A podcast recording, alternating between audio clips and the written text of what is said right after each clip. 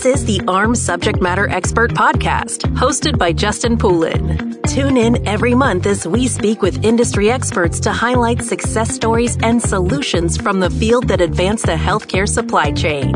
And now, Justin Poulin with this month's expert. This is Justin Poulin from Power Supply, live again at AHRMM 23 in Orlando, speaking with Andrei Armanca. And we've spoken to a lot of people from YPAC or the Young Professionals Advisory Council with AHRMM. So I'm going to welcome yet another one, Andrei. And what a strong group YPAC is. You are also an interim director of procurement at Ochsner Health. And Andrei, Really excited to have you on. I know you did a learning lab today. We're going to talk about that in a couple of minutes. Uh, but how's the conference going so far? It's been great. I think today was kind of a landmark for me when it came to kind of my professional goals. I set out a goal to kind of branch out of my shell and embrace public speaking. And today was my first day where I had a solo presentation. And it was, it was kind of nice because the whole story is that I, I wanted to do a conference and, you know, it was leading up, the deadline for AHRMM was kind of the end of December. And I went back home, was staying with my family, and then I saw the opportunities like, well, the deadline's closing. So I spent two whole nights 24 7 just trying to type up an abstract to see if I can get it submitted because I knew for 2023 I really wanted to be here and have a platform to share my kind of experience and expertise. So, but also thank you for the opportunity for allowing me to be on this podcast today. A lot of firsts at this event for you, right? first podcast, first public speaking. Um, you sound like a natural already. I know we're only five minutes in, but you've got good presence. And, you know, a learning lab is kind of interesting too, because it's not just a presentation, right? It's engaging with everybody who is in the learning lab. What was that experience like? And what were you educating on today? So my topic for today was called redefining procurement, a strategic approach to purchasing optimization and talent development. So the kind of the core essence of my presentation was kind of help provide a general background of what we are seeing in healthcare and then also supply chain and kind of the intersection of two of the two. And then using that kind of leveraging how can we go forward knowing that there's increasing pressures on the expectations put onto what used to be formally recognized as a transactional function and transforming it for tomorrow to become strategic. So many conversations I've had lately, including with Susie Collins on some videos that we did for Power Supply, just about how the role of the buyer has changed and the expectations, even coming in at entry level. It's a completely different level of experience or at least capability and analytical skill than there used to be. And also, you know, how do we want people coming into the organization spending their time, right? And so I'm assuming that you addressed a number of those things in the learning lab. And I also, just in case anybody wants to reach out to you, maybe they didn't attend AHRMM 23 and they want to hear more about your learning lab and, and they want to go to the website for AHRMM or reach out to you directly. You have an awesome story that needs to be told at some point about how you found supply chain and how how this became your career. But tell me how you discovered or how you began to see or read between the tea leaves, so to speak, on the role of the buyer changing? Is it something that you said, my organization needs this role to change? Or was it kind of already happening and you were adapting to it?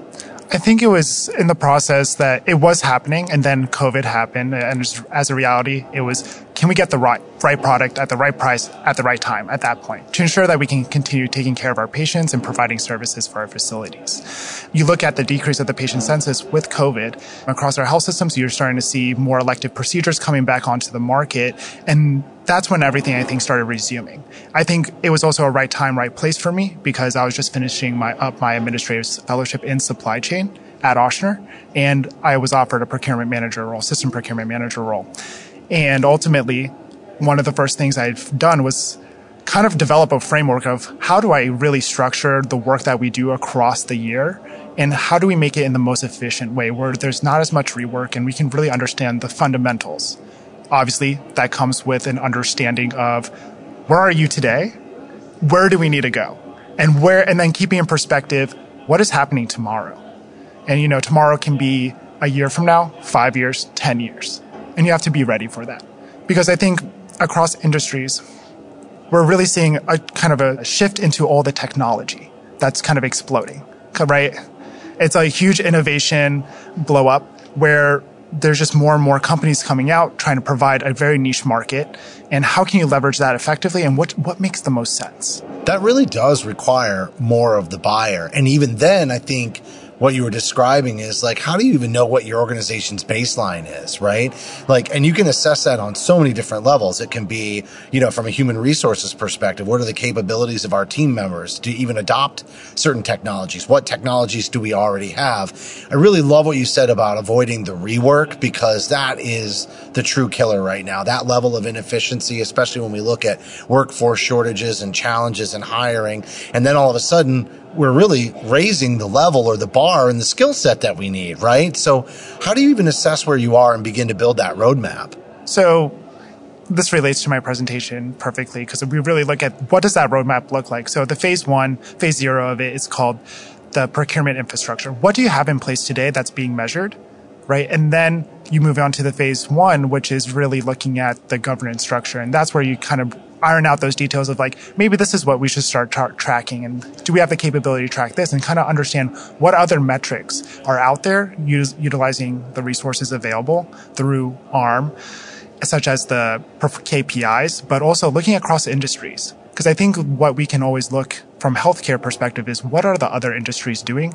Because we're a very niche market and we're very complex because of the sensitivity that we deal with. We deal with people's lives.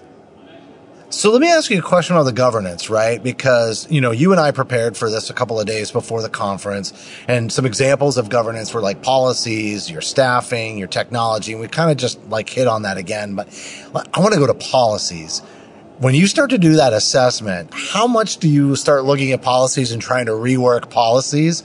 Or how much does that actually get in the way of moving forward with the roadmap? Do you put a pin in it and say, we should revisit those policies after we, uh, you know, get through this project and this objective? How do you manage that? Cause I've seen a lot of people tackle certain projects and they want to start with that framework and they start blowing up policies and I can see them get lost in that sometimes. Yeah, so I think it's always understanding where you're trying to go, right? Keeping the future in perspective, that will guide where you need to go today. So with, within my presentation, I really talk about Ochsner's Health's experience when we redistributed our PO volume, helping further centralize our purchasing department, but also looking at category alignment amongst our service lines, right? Giving the buyer the specialty. And I think it alludes to the topic of transforming the buyer for tomorrow.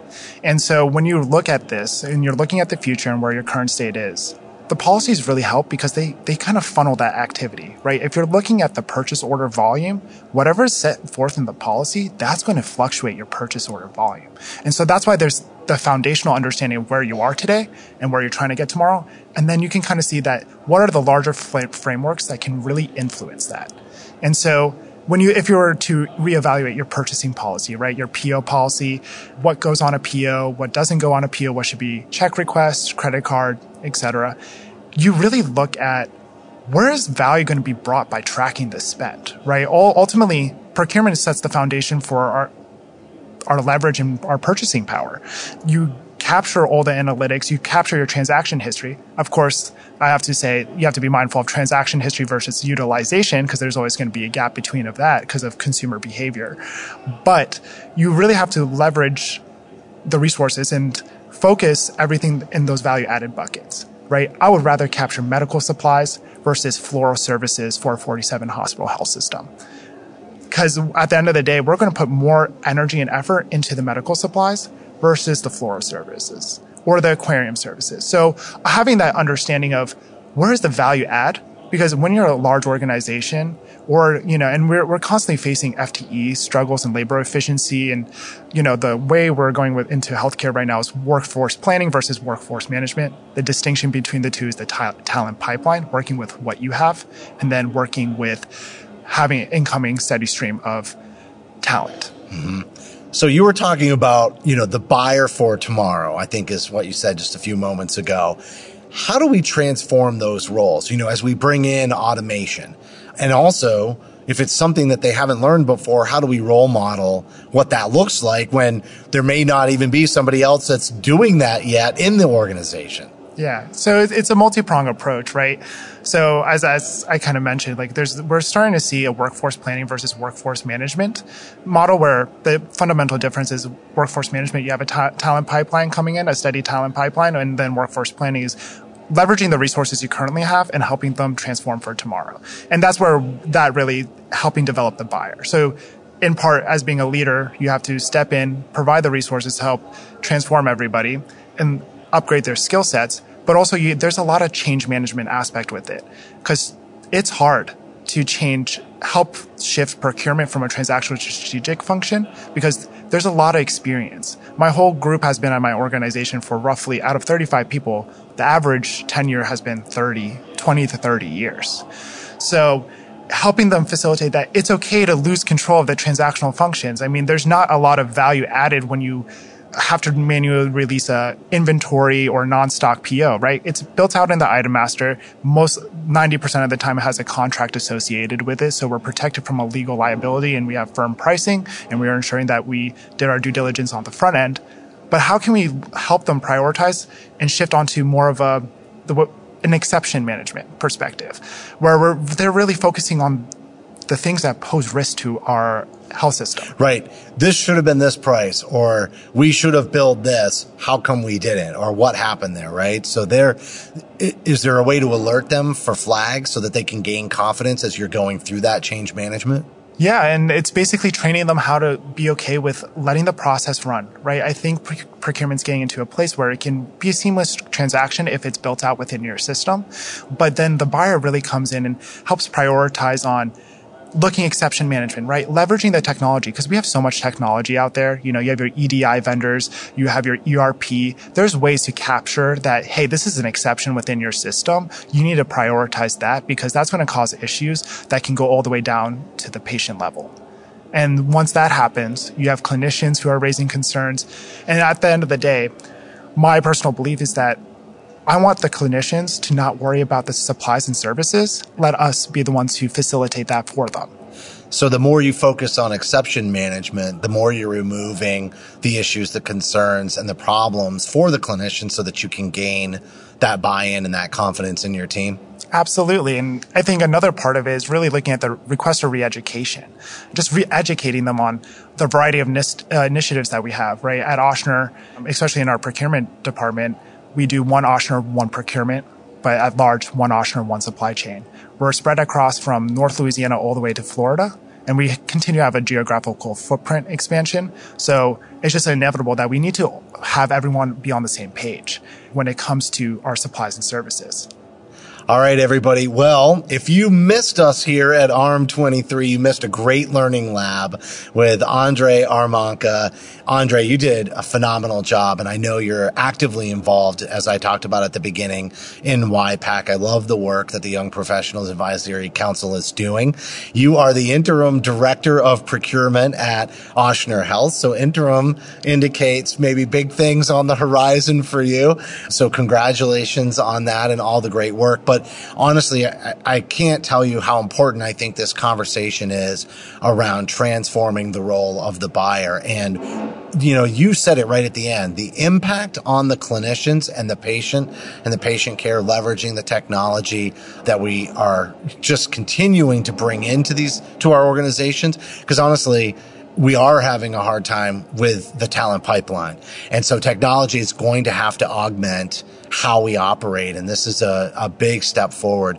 So can people reach out to you if they want to learn more about your philosophies and your concepts as you laid out in the learning lab? Absolutely. More than happy to help and have that dialogue with fellow practitioners. I think what supply chain is at the end of the day is one large community, especially when you look at healthcare supply chain, because we understand the, the triumphs and shortfalls that we face day to day on a daily basis. It's not a solo endeavor, right? We're here for each other. We're here for our clinicians and ultimately we do what we do for the patient and the community.